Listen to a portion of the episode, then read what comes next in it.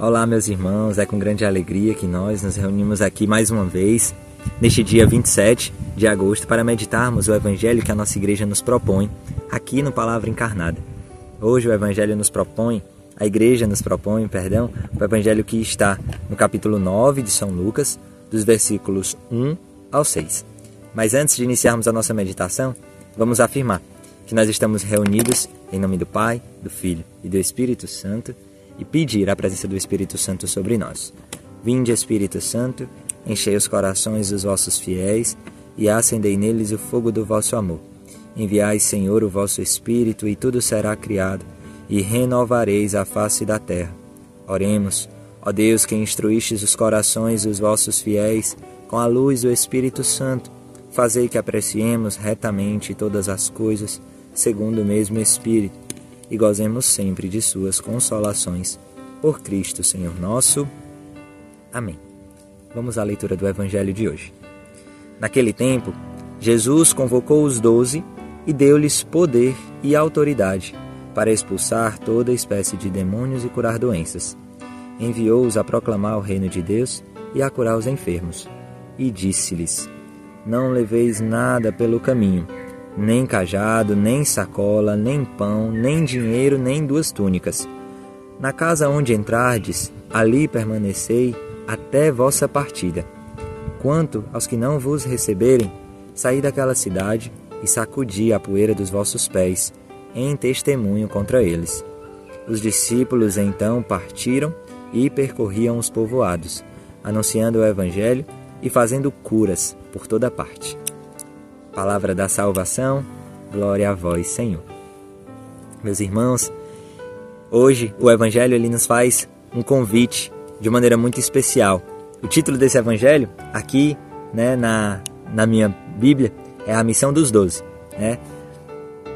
E hoje a palavra de Deus ela nos fala algo muito direto ao nosso coração, meus irmãos.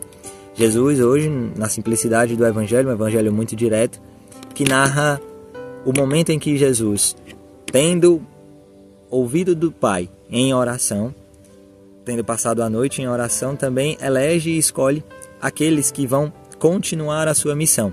Não porque ainda tenha chegado o tempo de Jesus se entregar, de Jesus ir para o Calvário e entregar-se, morrer e passar por todo o caminho da via sacra, mas porque Jesus já a partir de agora ele nos coloca e a partir deste evangelho ele nos coloca naquela lógica de que aquele que busca ao Senhor, ele também é chamado a levar esta experiência de encontro com o Senhor para a humanidade. Né? E assim ele também, didaticamente, ensina aos seus discípulos nesse período, vamos dizer assim, formativo.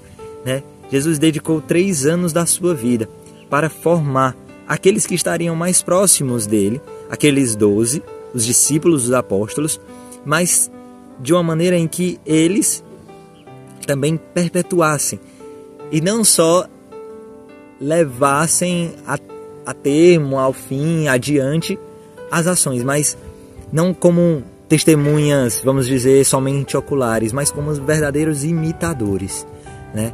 E na palavra de Deus existe esse convite: sede meus imitadores, né? Então, é, Jesus, ele nesta mesma lógica, ele se direciona aos seus discípulos e dá uma ordem muito clara, né? Dá a eles o poder e autoridade para expulsar toda espécie de demônios e curar doenças. Esses, essas duas dimensões nos recordam diretamente, obviamente, como Jesus agia quando ele visitava os povos, quando ele percorria, quando ele mesmo, na sua própria missão, caminhava quando o Evangelho reflete essas atitudes de Cristo. Então, quando Jesus dá-lhes poder e autoridade para expulsar toda espécie de demônios e curar doenças, Jesus lhes dá, lhes dá a capacidade e olha para eles e diz assim: vocês têm a mesma capacidade de me imitar, de imitar as minhas atitudes, de imitar os meus sentimentos, os meus pensamentos. Então, antes de Jesus pedir algo, ele concede aos discípulos essa capacidade. Jesus sempre nesta lógica do antecipar-se ele dá aos discípulos esta graça de realizar, como em outros momentos do Evangelho diz, né? E vós realizarei coisas maiores do que eu, né? Então, Jesus dá a capacidade àqueles discípulos, àqueles que o seguem, aqueles que, mesmo com as suas misérias, fraquezas, incapacidades, né, debilidades, mas recebem do Senhor a graça de imitar, porque não é com a, não é com as próprias não são com as próprias forças que nós somos capazes de levar o evangelho, de testemunhar o evangelho com a nossa vida, mas justamente porque Cristo nos dá esta capacidade, Cristo nos oferece esta possibilidade de sermos outro Cristo no mundo, né? E aí Jesus, na continuidade do evangelho, ele dá direções e instruções muito específicas para aqueles discípulos levarem até o fim aquela missão, né?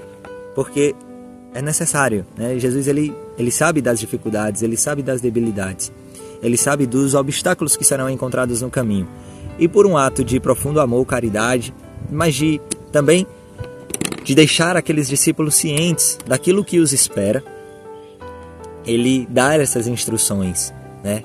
E ali ele de alguma maneira ele reforça e nos convida a viver as virtudes necessárias para a evangelização, para a oferta da nossa vida. Quando Jesus ele convida e convida a cada um de nós, como chamou aqueles doze pelo nome, convida a mim, a você também hoje pelo nome, ele sim olha para a nossa vida, não Jesus ele nos conhece profundamente, ele sabe das nossas fraquezas, das nossas debilidades, onde nós caímos com mais frequência, onde nós ainda não firmamos o nosso passo, mas não por isso, mas na verdade por conta verdadeiramente das nossas fraquezas e debilidades, Jesus na sua didática amorosa, ele nos dá a oportunidade de servi-lo, de testemunhá-lo, como né, uma vez assistindo aquele episódio de The Chosen, né? E aí eu queria trazer aqui para vocês somente como uma ilustração. Mas Tiago pergunta por que, que Jesus confia a ele tantas coisas, né? O anúncio do evangelho, né? E aí Jesus diz muito claramente, né? Responde, né? Porque Tiago ele tem medo de anunciar porque se sente fraco, porque se vê fraco, né? Se vê incapaz, né? E por muito tempo as pessoas também o olham e, e taxam ele assim, né? Mas Jesus diz, né, com muita firmeza e com muito amor: Quando você anunciar a minha palavra e quando você realizar estas coisas, todos saberão que não é por você, mas é o poder de Deus que age em você. E esse é o convite que Jesus nos faz. É necessário, meus irmãos, que nos despojemos e abracemos esse convite de, de Cristo para seguir, seguindo essas instruções que ele nos dá para anunciar seguindo essas instruções que ele nos dá, que nos remete ao desapego, que nos convida a uma pobreza, que nos convida a um abandono à sua, à sua providência, que nos convida a uma confiança não nas nossas capacidades e, e dons, né? mas simplesmente inteiramente na graça de Deus que nos acompanha. Essa mesma graça que Cristo institui e derrama sobre os discípulos e sobre mim sobre você, quando ele nos envia. E esse momento do envio aqui marcado por este Evangelho, também hoje para nós devemos acolher como um envio hoje, né, na sua realidade.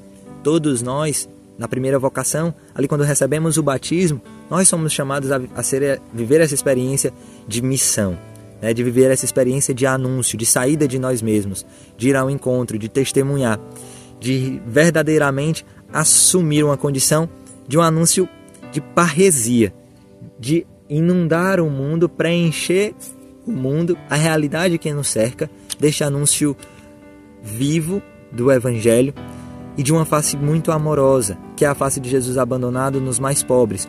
Um anúncio que muitas vezes ainda não é realizado, ainda não é testemunhado. E que o Senhor confiou a mim e a você quando nos apresentou este carisma, a graça de conhecer, não pelos nossos méritos ou pelas nossas capacidades, mas simplesmente pelo dom de Deus para anunciar, para testemunhar para a humanidade. Por isso, meus irmãos, peçamos hoje a graça de hoje não nos apossarmos da graça de Deus, de hoje não nos confundir as nossas obras, o nosso sucesso, né, com aquilo que Deus nos pede hoje, com a obediência ao chamado de Deus. No Irmão de Assis, no livro Irmão de Assis, São Francisco condena verdadeiramente isso, né? Traz um, um trecho que ele fala exatamente disso, né? No momento em que ele nos recorda e nos faz o convite. Não confundamos os interesses da igreja com os nossos. Né? Não nos apoderemos, apossemos dos interesses da igreja a, a partir dos nossos interesses, né? Então, hoje é necessário nesta liberdade, nesse convite que Jesus nos faz, de irmos em saída, anunciar a graça que nos foi confiada, também fazermos como os discípulos, que confiando na Sua palavra, mesmo se deparando diariamente com as suas debilidades e limitações, partiram e percorriam os povoados, anunciando o Evangelho e, e fazendo curas por toda parte. Assim também nós, hoje, assumamos o convite do Senhor.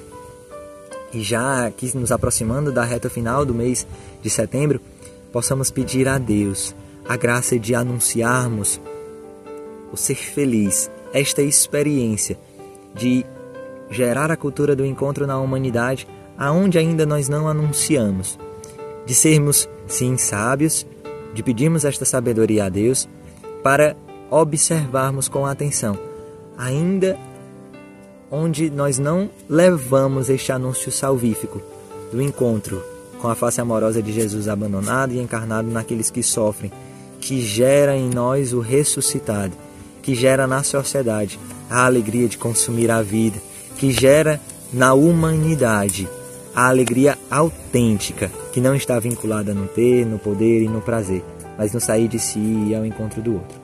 Por isso, meus irmãos, peçamos a Deus a graça de sermos esses discípulos, missionários, que levam este anúncio da igreja, da pessoa de Cristo e também deste carisma que o Senhor nos confiou para testemunhar a sua presença na humanidade, naqueles que mais sofrem.